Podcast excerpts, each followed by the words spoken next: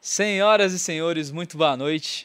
É uma alegria poder estar junto com você aqui nesse momento, neste encontro, em que nós vamos trabalhar o, o livro que Jesus nos inspirou, que é Jesus como Terapeuta. Sejam muito bem-vindos. Primeiramente, eu quero comentar com vocês, dizer que assim a iniciativa desse, desse programa da TV Lançar as Redes é mais no intuito para a gente conseguir é, nos aprofundar em algum tema que, que for ali é, alinhado durante o mês, né? A, a palavra a, águas profundas nos remete a justamente a isso, né? Da gente nos aprofundar em alguma direção, em algum norte, né? E o norte que, que Deus nos inspirou para estar tá trabalhando nesse primeiro mês, né? No mês de maio, é o trabalho da do olhar interior, né? É, da gente se cuidar internamente, da gente cuidar do nosso coração, da gente cuidar da nossa vida interior, da nossa espiritualidade, é, do nosso autoconhecimento, né, que é extremamente importante para o nosso progresso, para o nosso avanço da nossa vida, né? A nossa vida depende muito também do nosso, do modo como a gente se trata internamente. Então, é uma alegria muito grande poder estar compartilhando com vocês é, desse tema. Eu sou formado em filosofia e foi a partir é, dos meus conhecimentos da filosofia que eu pude é, abrir caminhos aí para a área da psicologia. Então, essa é a proposta do, tema, do, do, do programa Águas Profundas, né? Da gente, da gente se aprofundar, é, seja no, no autoconhecimento, seja na música, seja na liturgia da igreja, enfim. Essa é a nossa proposta e eu espero que, que a gente consiga realmente alcançar uh, vocês que nos acompanham através desse programa também. Que Deus esteja conosco nesse, nesse início de projeto, né? Que, que é muito bacana, que tem uma proposta aí muito, muito boa para a gente conseguir avançar na nossa vida espiritual e na nossa vida humana também, né? É, antes da gente começar a falar do nosso tema, eu vou trazer para vocês a, a, a, biografia, né? Um pouco aí da, daquilo que, que é o Anselm Grum. É, o Grum, uh, Anselm Grum, ele é um monge, ele é um monge da, dos beneditinos, é, é alemão, ele vive na Alemanha, né? E, e, ele tem assim muitos livros e muitas muitas obras literárias é, sobre espiritualidade, sobre autoconhecimento. É, ele também dá muitas palestras é, durante é, o ano nos países diversos, né? Muita gente é, é, convida ele para dar workshops, palestras sobre temas diversos também voltados para a área da, da, psicana, da, da psicanálise, da psicologia e da espiritualidade, né? Ele é formado em teologia, né? E tem aí uma especialidade na, na, na, na psicanálise, na psicologia também. Então, assim, é um, é um autor extraordinário. Quem vocês vão estar ouvindo aqui não vai ser o Moisés, é, vai ser uh, uh, o Anselm Grum através da voz do Moisés, né? através da interpretação que eu faço dessa obra que ele fez para nós, é, como Jesus, Jesus como terapeuta. Né? Então, é, é, eu vou fazer uma, uma interpretação, uma, uma hermenêutica daquilo que, que ele trabalha no livro Jesus como Terapeuta. E essa é a nossa proposta para a gente se aprofundar nesses escritos maravilhosos que ele tem para nos oferecer. Então, quem vos fala é sim o Moisés, mas também tem por detrás aí é, o Anselm Grum, que é um, é um monge extraordinário, com uma capacidade de olhar para Jesus e conseguir enxergar a humanidade de Jesus, que assim é, é totalmente diferente daquilo que nós estamos acostumados a escutar. Já que agora a gente está por dentro daquilo que. De quem é o autor é, pelo qual nós vamos estar acompanhando durante o mês de maio, é, agora eu vou entrar é, na introdução do livro.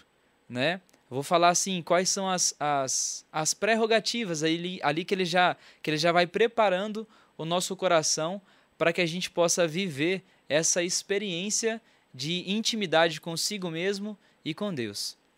Né? Logo na introdução do livro, Anselm Grum ele vai trazendo é, a, a importância da gente estar atento aos, aos detalhes das palavras de Jesus, sabe? É, ele já deixa claro na introdução que ele quer trazer para nós é, a, a importância das parábolas de Jesus e das palavras de Jesus. Então ele vai, ele vai é, se aprofundar a partir dessas duas, dessas duas perspectivas: as palavras de, de Cristo e, é, e as parábolas que Jesus conta através dos encontros que ele, que ele tem com as pessoas. Na introdução do livro, Anselmo Grum ele começa a, a trazer a importância das parábolas de Jesus. O que Jesus ele quer dizer com as parábolas que ele utiliza na, na, nos, nos, discursos, né? É, nos encontros que ele tem com as pessoas. É, e, e, diante disso nós podemos entender que é, as parábolas, de certa forma e por, por muito tempo, né? É, foi entendida como uma, uma, é, uma teoria ou uma, uma, uma filosofia de vida de Jesus, ou então assim, as parábolas como mais um ensinamento é, que, que Jesus queria dizer para as pessoas. No entanto, Grom ele traz que, que claro, tem sim essa, perspectiva né, de ensinamento, mas as parábolas de Jesus têm a, a, o principal objetivo que é a cura do coração daqueles que escutam Jesus. O que Jesus quer fazer com esses que escutam as parábolas dele? Jesus ele quer curar o teu e o meu coração através das palavras que ele utiliza em suas parábolas, né? É, Grum ele traz também que, que já era um costume muito antigo, né? Desde ali da, da, da época da no, no, período medieval, bem, bem na antiguidade ali, é, Grum ele já dizia que a, a, a forma como os padres, a forma como a, a, as pessoas, é, como que as pessoas lidavam, por exemplo, com o sofrimento, como que as pessoas lidavam com a angústia, é, como que as pessoas lidavam com é, o fracasso. Né? Então, é, ele traz que desde aquele período esses problemas psíquicos eram trabalhados através de parábolas, né? Ou seja, o que é uma parábola? Parábola é uma história, né? Parábola é uma, é uma forma que, que, que as pessoas têm de ilustrar a nossa realidade a partir de, de, de elementos da vida, né? a partir de elementos que faz a gente refletir sobre aquilo que está acontecendo conosco. Então, a parábola tem essa função, né, de fazer a pessoa se enxergar dentro daquela história. Um exemplo cl claro disso que, que nós estamos falando é, é, uma das parábolas de Jesus, onde ele traz a, a, a imagem do filho pródigo. Né? É, bom, eu creio que todo, todos devem conhecer essa parábola em que o filho sai né, da casa do pai, pede a herança, sai, vai embora é, e, e, gasta tudo, vende tudo que tem, é, consome tudo que tem e depois volta para a casa do pai. Essa parábola, por exemplo, é, ela pode fazer com que o ouvinte ele se encaixe tanto na figura do filho que foi embora, tanto na figura do pai que deu a herança e depois é, é, acolheu o filho novamente, tanto também como a figura do irmão que é, fica enciumado pelo fato do pai acolher o filho novamente. Né? Então, a parábola ela, ela tem esse elemento de profundidade, fazer com que o ouvinte consiga se encontrar naquela parábola e consiga dar algum norte para a vida, dar alguma direção para a vida. E, e, Jesus ele era mestre nesse sentido. Inclusive, Grom ele traz que uh, as parábolas é, é, têm um, um poder extraordinário de cura interior, porque é a partir da escuta que você faz dessa parábola que você consegue dar passos para tentar solucionar, sanar o seu sofrimento. Então, assim, cara, é, é, é muito bacana poder escutar isso, porque assim, diante daquilo que nos afeta, diante daquilo que nos machuca, diante daquilo que, que faz a gente sofrer, por vezes a gente não, não tem pessoas ao nosso redor que fala palavras que possa é, alimentar o nosso espírito diante da dor, diante da angústia. E o que é legal é que Jesus ele é um, um, um poeta, ele é um compositor, ele é assim uma pessoa é, com muita aptidão para conseguir fazer as pessoas se olharem através das parábolas que ele conta, né? É, inclusive, Grum ele fala que que Jesus ele tem um, uma capacidade extraordinária de, de contar histórias né? E, e é maravilhoso poder observar Jesus com sua grandiosidade, é, ter, ter uma, uma linguagem tão próxima, sabe? Uma linguagem tão íntima, mesmo ele sendo Deus, mesmo ele tendo a sua grandiosidade, ele se, ele se reveste de palavras simples. e não somente de palavras, mas de humanidade. Jesus é uma pessoa totalmente simples. E, e, e, e inclusive, é, uma das, é, uma das dificuldades que, que alguns autores apontam, é uma dificuldade nossa, uma dificuldade existencial do ser humano, é que por vezes nós complicamos tanto a nossa vida, nós pesamos tanto a nossa vida, que a nossa vida ela se torna complexa. E se torna a nossa vida se torna difícil justamente porque nós as tornamos ela complexa. A nossa dificuldade, ela se estabelece na medida em que nós queremos exigir demais a nossa vida. Coisas que por vezes não cabe somente a nós. E nesses momentos, muitas vezes a gente foge da simplicidade. Por vezes nós somos tentados a viver na perspectiva de comprar, na perspectiva de, de, de, de ter as coisas. Né? A gente vive em muito função do ter e, e, e isso consome demais o nosso interior. De modo a gente fazer com que a gente se abandone, abandone a nós mesmos por causa das pessoas, por causa dos compromissos, por causa das responsabilidades. Então, eu acho legal olhar para Jesus e, e perceber o quanto ele foi íntegro na sua humanidade com as pessoas. E olhando para essa obra de Grum, é, é, é, é explícito, é, é assim, é, é, incrível ver Jesus escrito nessas palavras, porque é, é, Grum ele se reveste de muita simplicidade também nas palavras, de modo a gente fazer com, fazer com que seja compreensível aquilo que ele quer é, trazer para nós como reflexão de vida. Então, o primeiro convite de Grum é para que nós possamos estar atentos aos detalhes das palavras. Inclusive, uh, o, o, o, subtema aqui, né, o, o, vamos dizer assim, é o subtema do livro de Grum está é, é, tá escrito aqui na capa do livro: o poder curador das palavras. E fazendo uma pausa aqui, é, uma reflexão sobre essa frase pequena, né, de Grum, o poder curador das palavras o quão poderosa é as palavras que nós utilizamos no nosso convívio com as pessoas. O quão forte, gente, são as palavras que nós proferimos, tanto de nós mesmos quanto dos outros.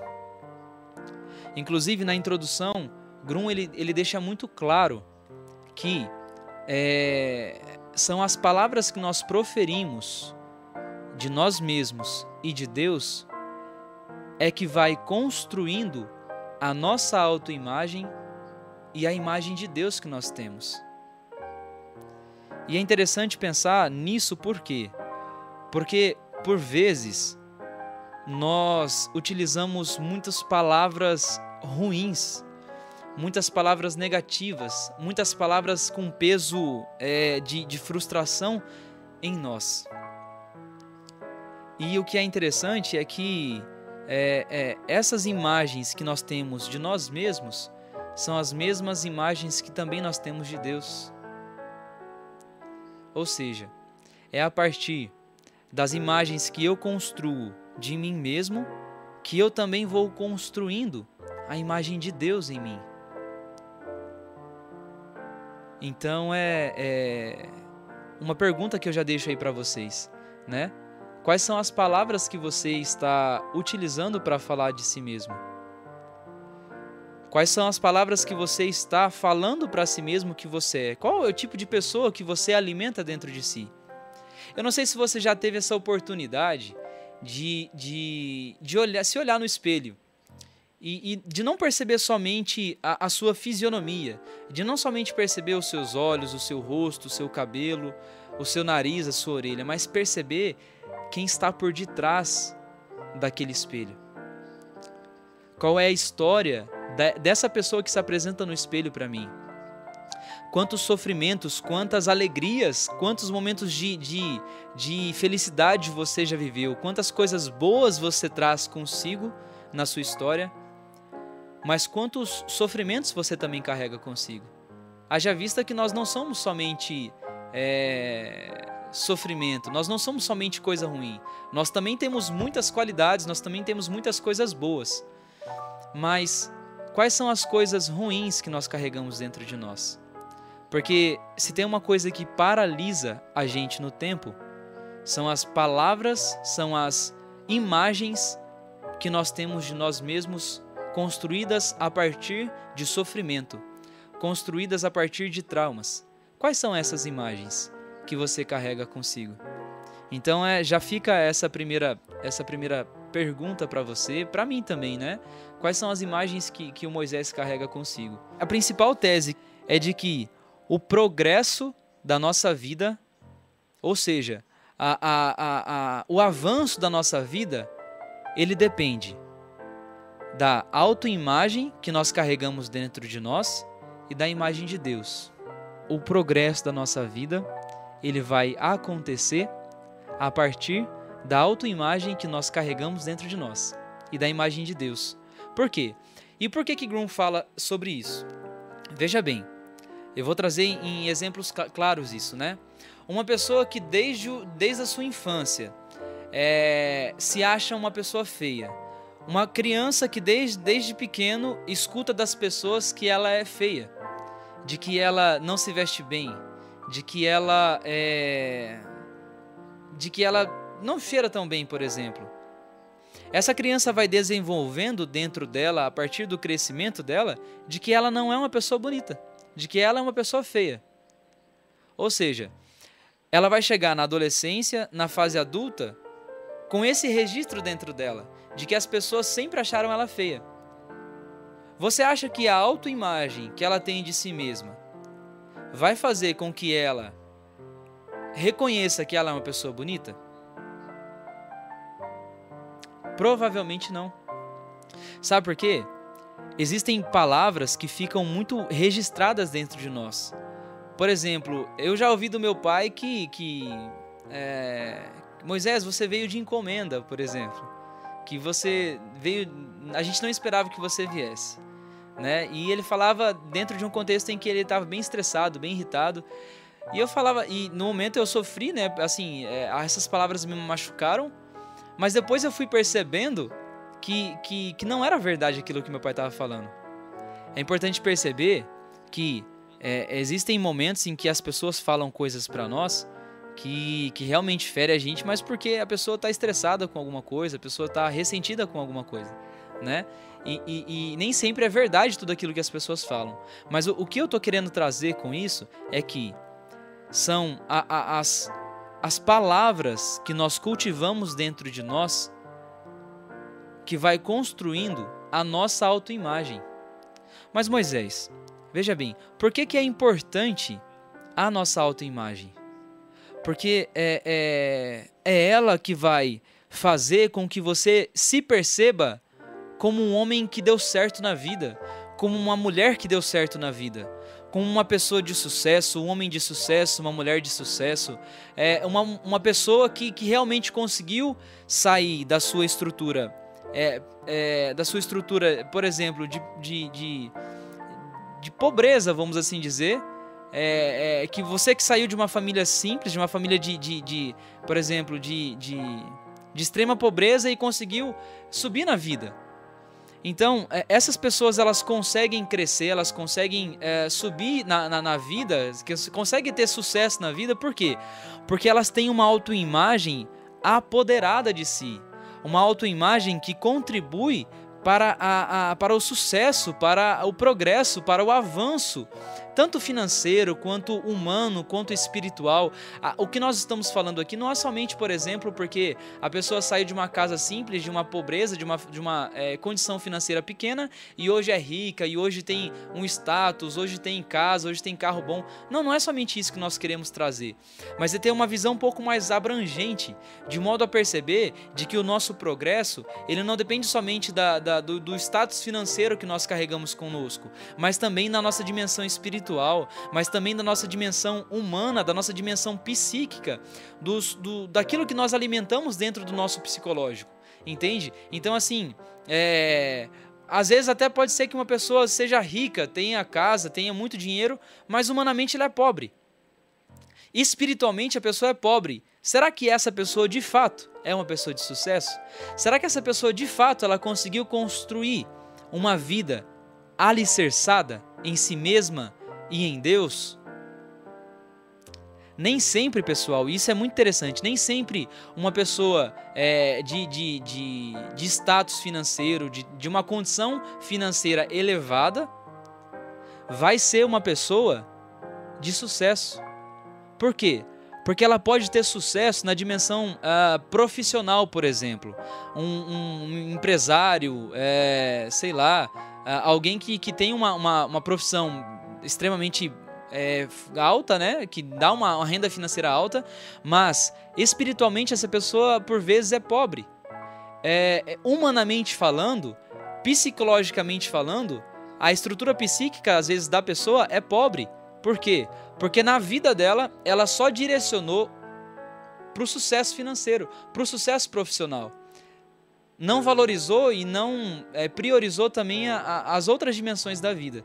Grum ele traz o poder das palavras a partir das, das parábolas que Jesus conta na Sagrada Escritura, a partir dos encontros que ele tem com as pessoas.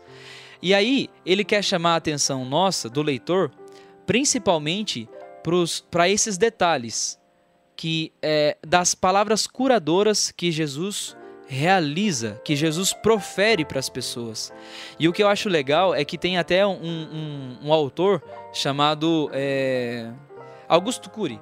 Isso. Augusto Cury fala que as pessoas se sentiam é, encantadas com Jesus porque era bom estar ao lado de Jesus, porque ah, Jesus ele falava tantas palavras de sabedoria, tantas palavras de profundidade, tantas palavras de paz, de esperança, que era gostoso estar ao lado de Jesus. As pessoas sentiam prazer em escutar Jesus. Por quê?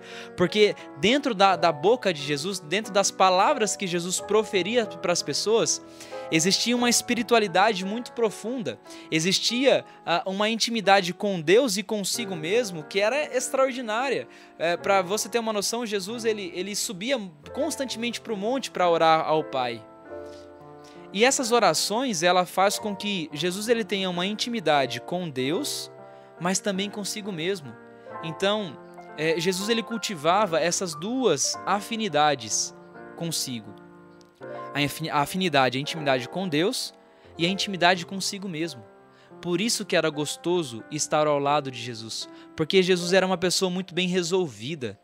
Jesus ele, ele tinha palavras que, que, que alimentava a espiritualidade das pessoas, porque ele cultivava em si essa intimidade com Deus e consigo mesmo. E uma das reflexões que eu quero fazer para você nessa noite é: você tem cultivado a intimidade consigo? Quanto tempo faz que você não leva você mesmo para tomar um sorvete? Quantas vezes você vai para uma praça só? Há quanto tempo faz que você não vai para uma praça para curtir consigo mesmo? Curtir a sua humanidade, curtir o seu corpo, curtir a sua espiritualidade, curtir você. Porque a gente às vezes está tão preocupado em estar ao lado de, de várias pessoas que a gente esquece de estar ao lado de si mesmo, de estar perto de si mesmo. E esse é um dos convites que, que Grum ele faz já na sua introdução. Ele quer convidar o leitor a se aproximar de si mesmo e de Deus, para que você consiga progredir na vida, para que você consiga avançar, para que você consiga crescer na sua dimensão espiritual, na sua dimensão psíquica na sua dimensão financeira, mas também na sua dimensão humana, na sua dimensão de fato humana.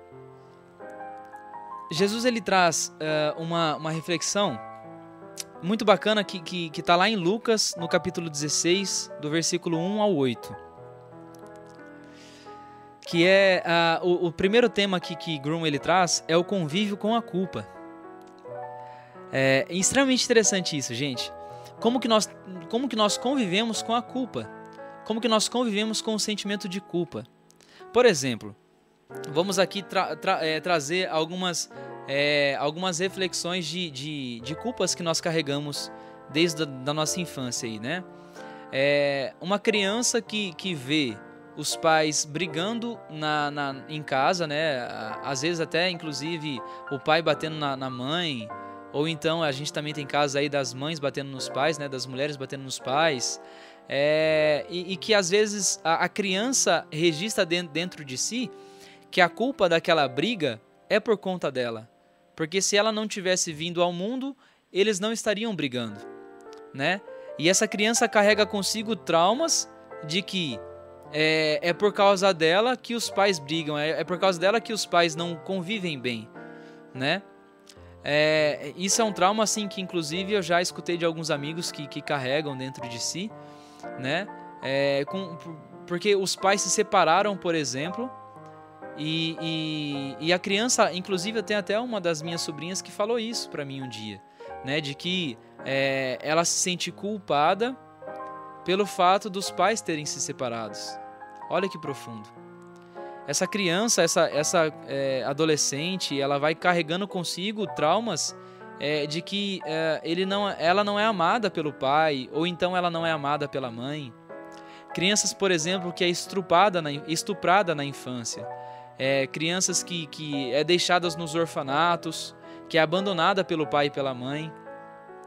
Olha quanto, quanto, quanto sentimento de culpa que nós carregamos dentro de si. Também tem questões, por exemplo, de términos de relacionamento, que as pessoas não conseguem superar a, a, os términos de relacionamento por conta é, do sentimento que, de culpa é, que ela carrega consigo, como se ela fosse a culpada do término do relacionamento, de que ela não é mais amada pelo seu namorado ou pelo seu esposo por conta de erros que ela cometeu. Então, esses são alguns dos sentimentos de culpas que nós carregamos dentro de nós e que é, influencia demais a gente no nosso, no nosso progresso, na, na, na, imagem que nós temos de si mesmo, né? E, e é isso a primeira meditação que Groom ele quer fazer para que a gente consiga estar é, por dentro dessa perspectiva da autoimagem que nós carregamos de si. Carrega bem dentro do seu coração isso, que, que nós vamos. É, eu vou tocar sempre no, no, no tema da autoimagem, porque ela, a autoimagem ela é extremamente importante. Me veio aqui agora, inclusive, uma coisa é, em mente que antes de eu entrar aqui na, na meditação é, do primeiro tópico do livro, é, sobre essa perspectiva da autoimagem. Olha só que interessante, pessoal. Eu escutei é, um, um, um views do Cristiano Ronaldo é, no Instagram. É, o Cristiano Ronaldo ele estava fazendo uma entrevista com, com uma, uma, uma, uma jornalista, né? E, e aí ele dizia, é, dentro dessa entrevista, que não importa aquilo que as pessoas falam para você, o mais importante é saber que você é o melhor daquilo que você faz na sua profissão, de que você é o melhor, por exemplo, como, uh, como enfermeiro, de que na sua profissão você é o melhor profissional que existe, de que na, na, na, na, na sua família você é o melhor pai que tem, ou você é a melhor mãe que tem, você é o melhor filho que, que os seus pais têm. E, e, e, e o Cristiano Ronaldo ele até dizia isso, que por mais que às vezes você saiba que você não é o melhor profissional, por exemplo, de que tem outras pessoas que são melhores que você, mas eu carrego dentro de mim de que eu sou o melhor. E eu sou teimoso com isso, por quê? Porque eu, eu construo dentro de mim a autoimagem de que eu sou bom naquilo que eu faço. E o fato de eu ser melhor naquilo, na minha profissão, por exemplo, não quer dizer que eu sou melhor do que os outros, mas eu sou o melhor que eu posso ser na, no meu trabalho, por exemplo. Entende? É, é, é isso que, que por exemplo, na, eu consegui absorver na fala do Cristiano Ronaldo, por exemplo. De que ele é o melhor naquilo que ele faz, por exemplo, jogando bola. Mas isso não. O fato dele ser melhor não, quer, não significa que ele é, por exemplo, é, melhor do que as pessoas. Não. De que ele é o melhor daquilo que ele pode ser. Na sua humanidade, na sua, na sua personalidade, na sua Na sua profissão ele é o melhor, entende? Então, assim, essa imagem que ele tem de si, de que ele é o melhor em tudo, que faz com que ele consiga estar é, é, num, num nível de, de, de, de, de assertividade muito grande sabe? Num nível de decisão, num nível de tomada de decisão muito grande. Por quê? Porque quando você tem confiança de si mesmo, de que você é o melhor naquilo que você faz, você consegue fazer as coisas com mais firmeza, você consegue fazer as coisas com mais propriedade, você faz as coisas com mais confiança. E é, e é isso que faz a diferença é, num profissional, por exemplo. É a confiança que ele tem naquilo que ele faz, é a confiança que ele tem naquilo que ele exerce, naquilo que ele exerce na, na, no seu trabalho, entende? Por isso que é bom a gente alimentar dentro de nós essa, essa autoimagem de que, pô, cara, eu sou melhor. Por mais que eu reconheça que, que às vezes eu falho, que mais, por, por mais que às vezes eu reconheça que eu erro, naquilo que eu exerço eu sou melhor. Porque é essa autoimagem que eu tenho de mim mesmo que vai fazer com que eu tenha um grau, um nível de assertividade nas minhas tomadas de decisões muito grande. Entende? Então, assim, cara, é muito legal pensar nisso. A autoimagem ela te dá assim, cara, uma propriedade fantástica para que uma, uma, propriedade fantástica para que você consiga ter mais é, é, mais assertividade nas suas decisões. Porque, cara, é, o quanto é ruim ser indeciso. Meu Deus do céu, quantas pessoas eu encontro é, de amigos, é, de quem é indeciso na vida não sabe o que é da vida, por exemplo.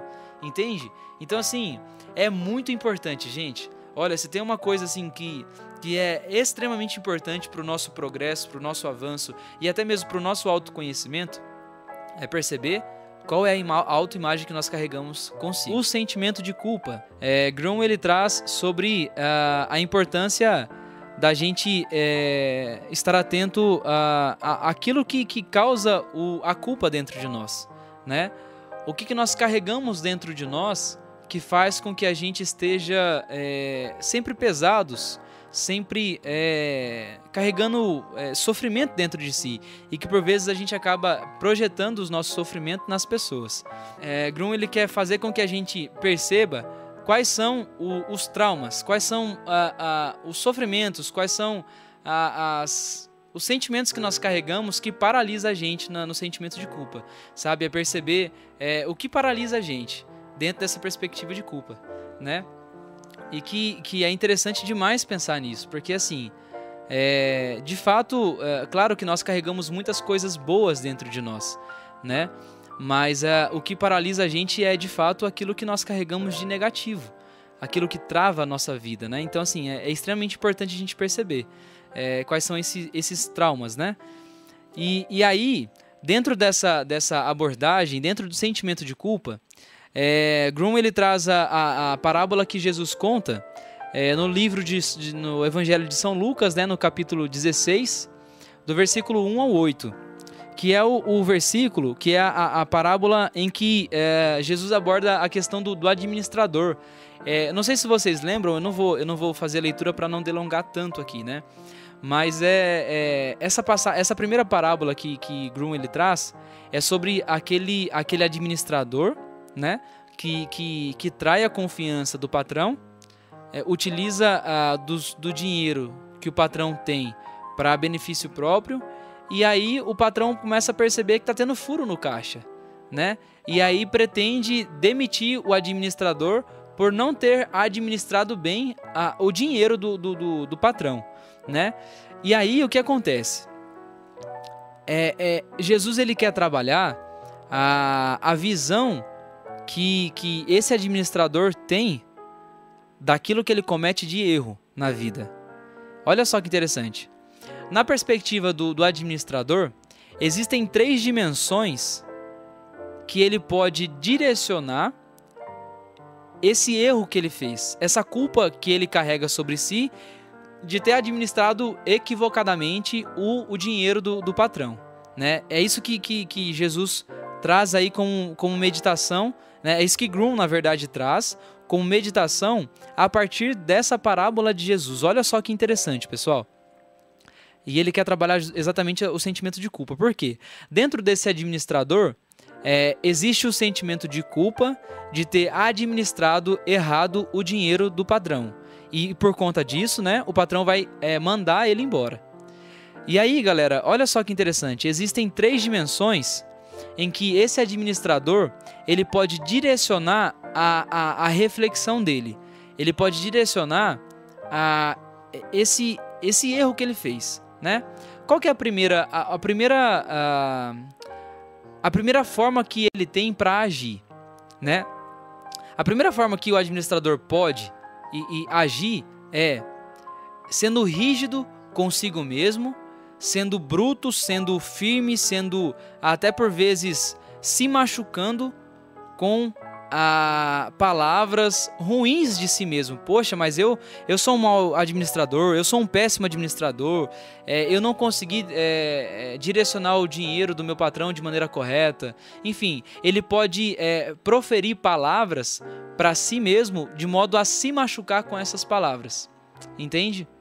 Ou seja, ao invés de ele reconhecer o seu, o seu erro, ele se adverte ele se julga, ele se pune com as palavras que, é, que, ele, que ele tem dentro de si, de modo a aliviar esse sentimento de culpa que ele tem. Ou seja, o que Grum quer trazer com essa reflexão é que, através do sentimento de culpa, desse erro que esse administrador fez, ele pode se punir, se julgar, se autocondenar, se autoflagelar com esse erro que ele teve. E, gente, é, pode parecer distante isso, mas é, isso acontece com muita gente. Quantas pessoas que se culpa, quantas pessoas que se julga, quantas pessoas que se condena pelos erros que cometeu na vida. Se essa é uma, é uma forma que, que você tem de, de lidar com os seus sentimentos de culpa, Jesus, através das palavras de Groom, quer fazer você parar um pouquinho, um pouquinho para pensar. De que talvez essa não seja a melhor maneira para agir. De que talvez existam, existam outras possibilidades para você curar esse coração que carrega um sentimento de culpa muito grande, né? Beleza. Então, dentro dessas três perspectivas, a primeira que esse administrador pode se utilizar é de se culpar é de se machucar com as, com as palavras, né? Qual é a segunda direção, qual é a segunda forma que, que esse administrador pode é, trabalhar esse sentimento de culpa que ele, que ele tem consigo? É de ele ser rígido com as pessoas. É de ele ser ríspido com as pessoas. É, é fazer com que, ele, que, com que ele maltrate os outros para ele se sentir aliviado diante dessa dor, diante desse sofrimento que ele está vivendo. E, e gente, isso aí é, não é longe da gente perceber. É, olha só, pro, por exemplo, para os pais que, que chegam em casa por vezes estressados, é, que chega é, irritados, que chega até inclusive bêbado às vezes, e descarrega tudo o que ele tem de sofrimento, é, tudo aquilo que ele tem de, de, de, de carga, sabe, de peso, por exemplo, na esposa falando mal da esposa, criticando a esposa, é, agredindo moralmente a sua esposa, o seu filho. Quanta, quantos casos a gente conhece de pessoas que, que sofreram já com os pais, que falaram palavras é, totalmente destrutivas para os filhos? Então, assim, essa é, é, o segundo, é a segunda forma que é, é, esse administrador, né, na, na, nessa parábola que Jesus conta, essa é a segunda forma que esse administrador pode ter né, de, de ser ríspido, de ser duro com as pessoas, né? Uh, e qual que é, a, a, a, terceira, a terceira forma que esse, que esse administrador pode se utilizar para conseguir lidar melhor com esse sentimento de culpa que ele tem, de ter administrado errado o dinheiro do seu patrão. E é essa essa imagem que Jesus quer trazer para nós, pessoal. Por isso que é importante a gente perceber qual é a imagem que nós carregamos de si? Sabe? Qual é a terceira forma e que foi de fato a forma que esse administrador agiu? O que, que ele pensou? Ele pensou assim: olha só, eu já estou ferrado, eu já estou lascado, né? Vamos assim dizer, eu já perdi o meu emprego, é, eu já é, errei, né? Não tem como eu voltar atrás diante dessa, dessa culpa que eu carrego, desse erro que eu cometi como que eu posso fazer então para tentar amenizar esse meu erro? E aí vem a grande mensagem que Jesus quer fazer com que a gente reflita. Esse administrador, ele diante desse sofrimento dele, ele decidiu agir de forma humana, de forma, é, de forma, é, vamos assim dizer, caridosa consigo mesmo e com os outros. Qual foi a atitude desse administrador? Olha só. Eu já perdi o meu emprego, já, eu já, né, não tem como eu voltar atrás, o erro já está aí. Então, agora eu vou tomar a decisão de, de agir de maneira é, com que eu consiga aliviar a minha barra, vamos assim dizer. Né? E como que ele age? Ele chama as pessoas que estava devendo para esse patrão dele, ele convida é, essas pessoas que, que deviam para o seu patrão para uma reunião e ele fala assim: Olha só, é, você que está devendo mil reais para o meu patrão, você que está devendo 500, você que está devendo 200, você que está devendo 100, eu vou amenizar essa dívida de vocês em 50%. Então, faz, faz um testamento é, aí, nesse momento, e escreva que, que, que a sua dívida agora é de 500, por exemplo. O que devia mil, agora vai dever 500. O que devia 500, agora vai dever 250. O que devia é, 250, agora vai dever 175. 75 reais, na verdade. Né? De modo a fazer com que é, a dívida desse, desses, é, desses clientes possam ser abatidas. Porque o que ele pensou? Ele pensou que agindo humanamente com as pessoas, o patrão dele também iria agir humanamente com ele. Olha só que interessante. E aí o patrão vem e fala assim: Olha, eu vou te demitir, só que eu não vou penalizar tanto você, por quê? Porque você agiu de boa fé com essas pessoas que estavam devendo para mim. Ou seja, o patrão ele observa essa atitude desse administrador com bons olhos. Essa pessoa, por mais que ele cometeu erros, ele agiu de, de boa fé com, esses, com essas pessoas que deviam para mim, entende? Então assim, essa é a terceira forma que Jesus quer nos ensinar a agir com, a, com diante do, do, nosso sentimento de culpa, né? É fazer com que a gente possa agir de forma mais humana com as pessoas. E principalmente consigo mesmo. Meu querido, não adianta você ficar se queixando, não adianta você ficar se culpando, não adianta você ficar se autoflagelando, se culpando e principalmente pesando a vida dos outros com as culpas que você carrega consigo. Isso não vai te levar a lugar algum. Isso não vai te levar a lugar nenhum. O mais importante é você perceber quais são as culpas que você carrega consigo e agir de forma humana.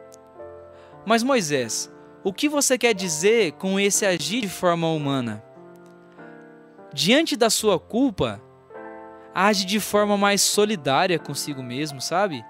Age de forma mais compreensiva. Compreenda o seu sofrimento. Sabe, diante dessa parábola e diante dessa explicação de Grum, o que eu, o que eu mais queria trazer para você nessa noite é: querido, aceite as suas culpas, aceite que você errou, aceite que você perdeu as pessoas, aceite que você vacilou. Não tem como mais você voltar atrás diante do seu erro, entende?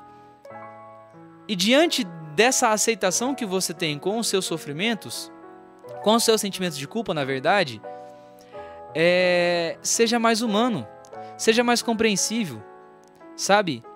É, é, olha para dentro de si e, e se perceba dizendo assim: olha, eu sei que eu errei, eu sei que eu vacilei com as pessoas, mas eu quero acertar. Eu sei que eu não sou somente ruim, eu sei que eu não sou uma pessoa somente ruim, eu, eu tenho muita bondade no meu coração também. E eu posso mudar. Eu posso mudar essa história, eu posso mudar esse sentimento de culpa. Então, o primeiro passo para você conseguir progredir, para que você consiga ressignificar, ou seja, dar um sentido novo para esse sentimento de culpa e conseguir superar as culpas que você carrega desde traumas da infância é aceitando o seu sofrimento.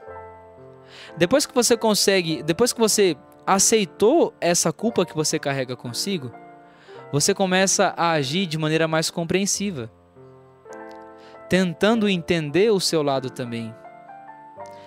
Tentando entender que você não é perfeito. Tentando entender que você não você vai errar sim, porque o erro ele tá, ele faz parte da sua estrutura humana. Entende? Inclusive eu queria fazer com que você pudesse fechar os seus olhos nesse momento. E dizer para Jesus com suas próprias palavras: Senhor, eu aceito a culpa que eu carrego de, de mim diante de término de relacionamento que eu tive com o meu namorado ou com a minha namorada. Jesus, eu aceito o sentimento de culpa que eu carrego em mim, que os meus pais se separaram. Por ver, talvez você se sente culpado pela separação dos seus pais. Então, aceite que você tem essa culpa dentro de si, para que você consiga superar esse trauma que você carrega consigo. Então, é, querido ouvinte, essa primeira meditação que Grum ele traz para gente. Vamos cuidar com mais atenção dos, dos, das culpas que você carrega consigo. Vamos cuidar mais da, desses, desses traumas que você carrega e que por vezes você se flagela com isso, você se automutila, você se autocondena com isso. Você não precisa mais agir dessa forma. Age, age de forma mais humana, age de forma mais humilde consigo mesmo. O próximo tópico que, que, que ele trabalha na, na no primeiro capítulo do livro Jesus como Terapeuta, é, o tópico é o convívio com o juiz interior. É, Freud, é, uma das teorias de Freud é que é, na estrutura psíquica, na, na, nossa estrutura psíquica, né, nós temos o superego, o ego e o id. E, e quem são? Quem são esses três elementos que, que, que existem, né, dentro do nosso, do nosso psíquico, né? É, o superego é, é aquele juiz, é aquele que vai, é, que vai julgar as atitudes corretas, se a, se a sua atitude foi correta ou foi errada, né? É, se ele, ele é o cara na verdade que está sempre condenando a gente. É, o, o, o, o superego ele é terrível. Se a gente não cuida dele, cara, é, ele, ele maltrata demais a gente. Mas de certa forma, o superego ele também consegue segurar os nossos impulsos, que no caso é o id. É, é interessante demais, demais isso, porque assim se o superego ele é esse cara que condena, esse, é, esse, essa parte de nós que julga as nossas atitudes, o id ele é aquele que, que, que tudo libera, que tá tudo ok, tá tudo bem, você pode fazer tudo aquilo que você quiser, você pode agir, é, você pode agir conforme a sua liberdade, fazer aquilo que você quiser da sua vida, é, enfim, esse é o id sabe? O id, é, o id é mais impulsivo. Ele age sobre o impulso, ele não tá nem aí, ele, ele enfim, ele, ele quer sentir prazer constantemente. É, então, é, existe essa briga constantemente entre superego e o id, porque ambos são distintos. Um procura acusar as suas atitudes e o outro procura ser mais liberal. O outro procura ser mais livre, mais é, mais assim, sabe? Mais tranquilão. Vamos agir, vamos viver, vamos, vamos, vamos é, curtir a vida do jeito que quiser, entendeu? E dentro dessa briga entre o superego e o id, nós temos o ego. Que por vezes na sociedade nós entendemos que o ego ele é um, um cara ruim. É uma pessoa, por exemplo, egológica, é uma pessoa que só pensa em si, é uma pessoa que, que, que é narcisista, que só olha para si, enfim. É, na, na, na, na, no conceito do Freud, o ego é o cara que vai equilibrar o superego e o id, entende? Então, assim, o, o ego tem a, a, a, função de equilibrar os impulsos do id e os juízes, a, os juízes condenatórios que, por vezes, o superego faz, entende? E aí, é, por que, que eu tô falando isso? Porque é, o, o, o Grum ele vai trazer essa reflexão do juiz interior.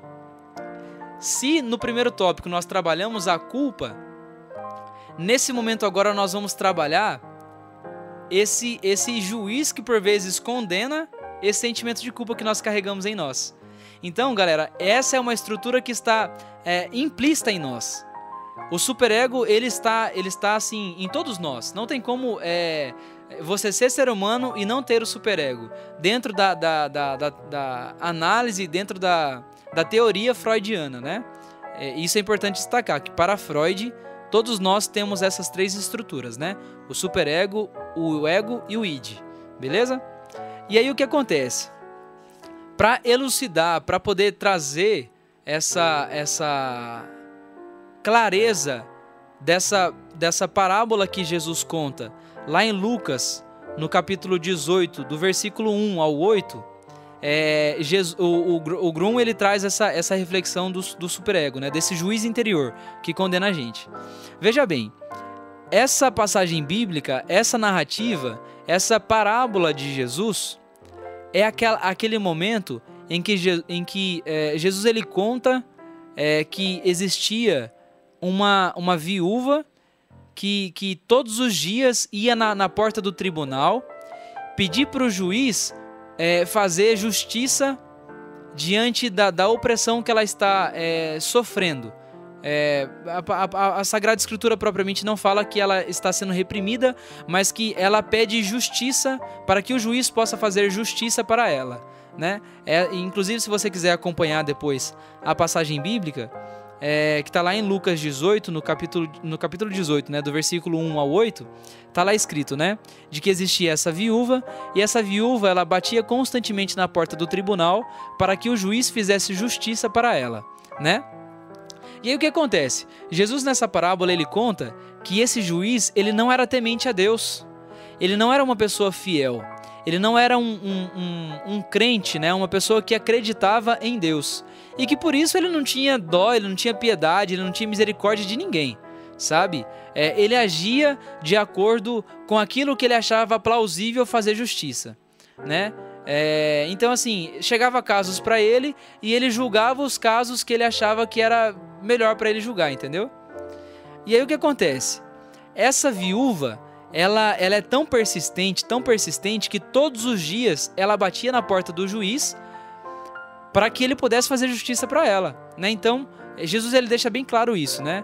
É, e aí é, o juiz cansado de tanto de todos os dias receber essa viúva, ele fala assim, olha, para que eu possa ter paz, para que eu possa ter, é, é para que eu possa me livrar dessa mulher, para que eu possa me livrar desse caso dessa mulher que fica todos os dias batendo aqui na minha porta, eu vou, é, eu vou fazer justiça para ela. E olha só que interessante. O que Jesus ele quer trazer nessa reflexão? O que Jesus ele quer trazer nessa, nessa parábola? Jesus ele quer ressaltar o poder da oração, gente. Por incrível que pareça, Jesus ele quer ressaltar o poder da oração, porque é, o, o, ele se utiliza da viúva, ele se utiliza da viúva para fazer a pessoa pensar, se colocar no lugar da viúva, na verdade, né? De que diante das injustiças que as pessoas fazem comigo, todos os dias é, eu bato na porta é, de Deus para falar para Ele das injustiças que acontecem comigo. Então, por exemplo, eu vou usar o meu caso. Eu vou, eu vou me colocar no lugar desta viúva, né? Vamos dizer que o Moisés ele é um viúvo e as pessoas estão é, agindo de má fé, estão é, é, aplicando a injustiça na minha vida. E eu vou até esse juiz, ou seja, eu vou até esse Deus, até Deus, pedir para que Deus possa fazer justiça diante da opressão que eu recebo na minha vida. E foi, e, inclusive Jesus ele deixa bem claro isso na, na parábola, né? É, se esse juiz, que é injusto, ele julgou o caso dessa viúva, quem dirá Deus que escuta constantemente a sua oração? Veja bem, gente, olha só que profundo isso. Se esse juiz, que ele era injusto, que ele era imparcial, que ele era. É, ele agia de má fé, diante da insistência dessa viúva, ele julgou o caso dela? Ou seja, ele aplicou a bondade? Quem dirá o Mestre? Quem dirá Deus, que é totalmente bondade, que só quer agir de forma boa para que você consiga ser feliz? E aí, Moisés, o que que Grum quer trazer com esse juiz interior? Grum ele quer nos dizer, pessoal, que diante das opressões que eu faço comigo mesmo, diante da, da de às vezes de, de coisas que até os outros fazem comigo que eu acho que é injusto, existe em mim esse juiz. Aqui no meu psicológico tem um, tem um cara aqui dentro que constantemente está julgando as minhas atitudes, está julgando aquilo que eu estou, é, as minhas atitudes. Então, Jesus ele quer ressaltar também a, a interação com esse juiz interior, para que nós possamos pensar que existe um lugar, inclusive Grum ele deixa bem claro é, no livro que existe um espaço interno dentro de nós, onde esse juiz que nos acusa constantemente, ele não tem poder nenhum sobre nós. Esse juiz ele, ele não tem poder nenhum sobre esse espaço interior que existe dentro de nós. Mas Moisés, qual é esse espaço interior? Esse espaço interior é o espaço do silêncio. Por incrível que pareça, por mais que às vezes nós achamos que são as pessoas, que são os barulhos, que são os agitos, que são os compromissos, que são as atividades que nós executamos no nosso dia, que vai fazer a gente esquecer dos nossos juízes internos? Não. Vai chegar um momento em que se você silenciar, esse juiz ele vai falar fortemente em você. Porque você precisa, por exemplo, de um momento para descansar, para deitar na cama e dormir. E que por vezes esse juiz se utiliza desses momentos de silêncio, de descanso, para te julgar, para te condenar. Mas o que Jesus ele quer fazer através dessa meditação? Jesus ele quer te ensinar que existe um espaço dentro de você onde esse juiz interno ele não tem poder. Diante desse juiz, esse espaço interior do silêncio, ele não tem voz sobre si. Entende? Então, assim, é, é através dessa, dessa parábola que, que, que Jesus nos conta da viúva que, que Jesus ele quer curar o nosso coração desses juízes que constantemente está falando com firmeza, falando com até com aspereza dentro de nós. Eu não sei se é esse é o, é o, é o caso que você vive hoje, né? Mas se coloque agora neste momento na presença e na imagem dessa viúva que constantemente vai até o juiz, reza, faz o seu pedido para que ela seja atendida. Inclusive, se você quiser nesse momento fechar os seus olhos e, e, e conversar com esse juiz que está dentro de você, falar que esse juiz, por vezes, ele não tem, ele não, não tem tanta razão assim. Por mais que às vezes ele te condene, muitas vezes, ele não tem tanta verdade assim. Ele não, ele não tem propriedade sobre você. Porque dentro desse, desse espaço de oração, desse silêncio que você faz, em que é, a sua alma, ela, o seu espírito clama e pede por isso, desse momento de silêncio, por quê? Porque o nosso espírito ele, ele, ele é muito agitado com as coisas que acontecem no nosso dia.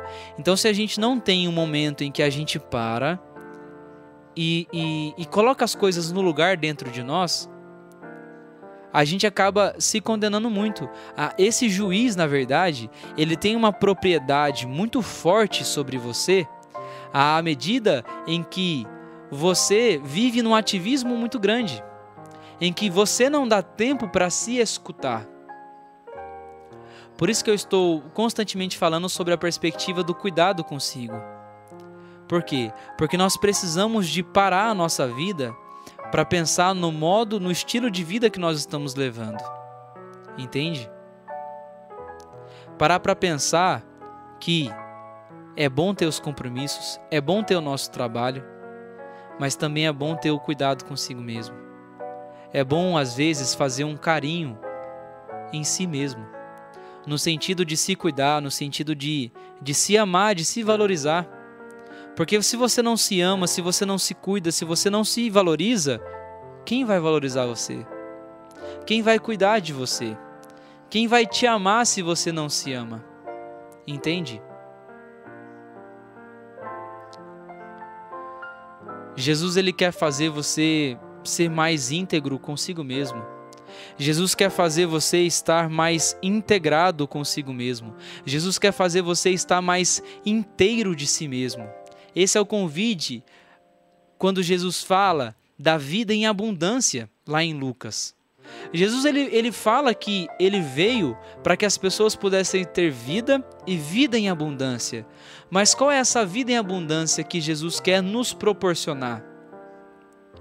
É essa vida em abundância em que eu consigo estar integrado consigo mesmo e com Deus. Sabe? Essa vida em abundância que Jesus fala é, é uma vida é, de felicidade, tanto na vida espiritual quanto na vida emocional, na vida financeira, na vida familiar, na dimensão social. Sabe? Jesus ele quer cuidar da gente a partir desta parábola. Esse é o convite de Jesus para você nessa noite. Filho, filha, se cuida.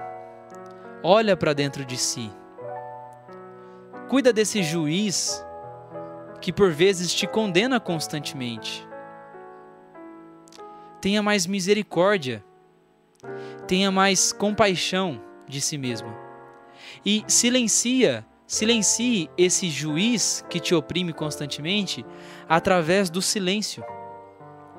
Através desse espaço interior que é o teu espírito, que é a tua alma, em que através do silêncio você consegue se cuidar, em que através do silêncio você consegue colocar as coisas no, no lugar.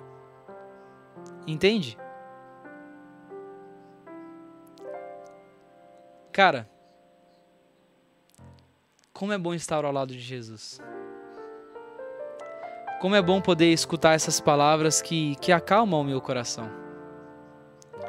Porque, gente, assim, sinceramente na minha vida, eu já sofri muitas acusações. Eu já fui, é, eu já fui roteado por muitas pessoas como uma pessoa que eu não era.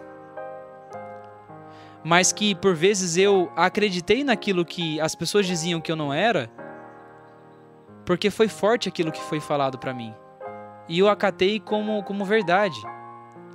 As pessoas jogarão os lixos que existem nelas em mim e eu acatei. E eu trouxe esses julgamentos como verdade para mim. Então eu preciso olhar para mim mesmo e perceber se de fato esses julgamentos que um dia eu recebi na minha vida, eles são verdadeiros. Por quê? Muitas vezes são julgamentos que as pessoas fizeram para nós que nós vamos alimentar esses próprios julgamentos em si mesmo. eu vou utilizar até inclusive de um, de um, um exemplo. Uma criança que desde ali do ensino fundamental, desde, do, desde do, da creche, ela tem dificuldade de aprender o português. Tem muitas pessoas, por exemplo, que têm dificuldade na, na escola de, de aprender o português, a língua portuguesa. E aí essas pessoas são, são é, desenhadas, são roteadas, é, rotuladas pelas pessoas como uma pessoa burra. Entende? A, a, a infância dela ela escutou dos amiguinhos do colégio de que ela era burra, de que ela tinha dificuldade no aprendizado, que a, a, o processo de aprendizado dela era mais lento. Essa, essa criança ela vai crescer com esse registro dentro de si. Poxa vida, eu sou burra. eu sou burra, eu sou burra, é, ela vai construir uma autoimagem dela de que ela é burra. E aí ela vai enfrentar uma dificuldade extraordinária para estudar, por quê? Porque dentro de si, esse juiz interior vai dizer constantemente para ela que ela é burra. Porque um dia ela acreditou nas palavras que foram proferidas para ela. Entende? Ou seja, precisamos tomar cuidado com esse juiz interno, porque por vezes esse juiz interno fala palavras que nem sempre são verdadeiras. E é esse o convite que Jesus faz para a gente nesse momento, nessa noite, através desse momento de meditação. Vamos cuidar desse juiz interno através desse silêncio interior, através desse momento de oração em que eu paro para colocar as coisas no lugar, para perceber o que de fato eu sou e aquilo que as pessoas desenham que eu seja, para que eu consiga amenizar as forças desse juiz interior que constantemente está me oprimindo. Eu queria deixar inclusive alguns exercícios para você, para durante a semana, né, você conseguir meditar, você conseguir refletir, é, que vai te ajudar aí a você é, cuidar um pouquinho melhor da autoimagem que você carrega de si, né, e, e desse juiz é, e desse desse juiz que constantemente está te reprimindo aí dentro, né? Então assim, vou passar um exercício que vai é, te ajudar aí a, a, a agir de mais de forma mais humana diante desses desafios. Um exercício muito simples e muito básico que pode contribuir para que você possa é, viver bem consigo mesmo e já trabalhar a sua autoimagem, já trabalhar esse autoconhecimento que nós estamos tentando propiciar para vocês, né? É, e, e, o exercício que eu quero passar para vocês é um exercício muito simples, mas muito fecundo, muito, muito, muito válido, muito importante para ser feito. Eu te convido a, a, a se olhar no espelho né? Pelo menos assim, uns, uns 20 minutos no dia. Separa ali, antes de você tomar banho, fica ali uns 15, 10, 15 minutinhos de frente para o espelho. E perceba quem, quem está aparecendo ali nesse espelho. É, diante desse exercício, eu não queria que você focasse somente na sua fisionomia, não somente no seu rosto, na sua aparência, na sua sobrancelha, na sua barba, no seu rosto de modo geral. Mas eu queria que você percebesse a história dessa pessoa que está ali no espelho. Eu queria que você perguntasse para essa pessoa que está no espelho quais são os traumas que ela carrega, quais são os, os sofrimentos, quais são as mágoas, quais são Quais são os momentos em que você se sentiu menor? Quais são as, a, os momentos em que você se sentiu incapaz? É, esse sentimento de incapacidade que também é muito forte em nós. Tem isso também, né? Tem essa perspectiva negativa, né? De perceber quais são os seus traumas, a sua culpa, né? As culpas que, que acercam o seu coração. Mas eu também queria que você percebesse quais são as qualidades dessa pessoa que se apresenta no espelho? Quais são as coisas boas? O que você tem de bom? Quem, quem é essa pessoa que está se aparecendo, que está se mostrando no espelho? É, sabe, levanta características, olha no fundo ali dos seus olhos e perceba quais são as características que essa pessoa carrega consigo se você é simpática, se você é responsável, se você é madura, se você é, é, é, é bonita, se você se sente bem olhando no espelho, se você é, é comunicativa, se você é. O que mais que eu posso trazer de características? Se você é carismática, se você é, é, tem um dom artístico que você pode ressaltar, se você gosta de ler livros, quem é esta pessoa que, que se apresenta no espelho? Quais são as características boas que ela traz consigo? Quais são os potenciais que essa pessoa que se apresenta no espelho tem de bom? Beleza? Eu acho que esse exercício vai fazer você começar a já auto-trabalhar a sua autoimagem, a imagem que você tem de si, e a trabalhar também o seu autoconhecimento. Porque o autoconhecimento é esse exercício da gente olhar para si e perceber quem somos. Perceber quais são os traços que nós carregamos conosco. Entende? É, é, essa, essa linha de raciocínio faz com que a gente perceba é, quem nós somos no mundo. Entende? que é assim essencial para nossa vida. A gente precisa reconhecer as nossas qualidades e os nossos defeitos para que a gente consiga avançar na vida, crescer na vida. E é isso que o Curi, que o, Grum deixa bem claro no livro. Se nós estamos aqui fazendo essa live, é justamente para propiciar para você essa reflexão de que existe muita coisa boa dentro de você, de que existe muitas riquezas para ser descobertas dentro de você. Só basta você dedicar um pouquinho de tempo para você perceber. Amém? Dentro desse desse mar, dentro desse desse águas profundas que nós queremos propiciar para vocês, nós queremos fazer com que vocês percebam as maravilhas que existem em seu interior.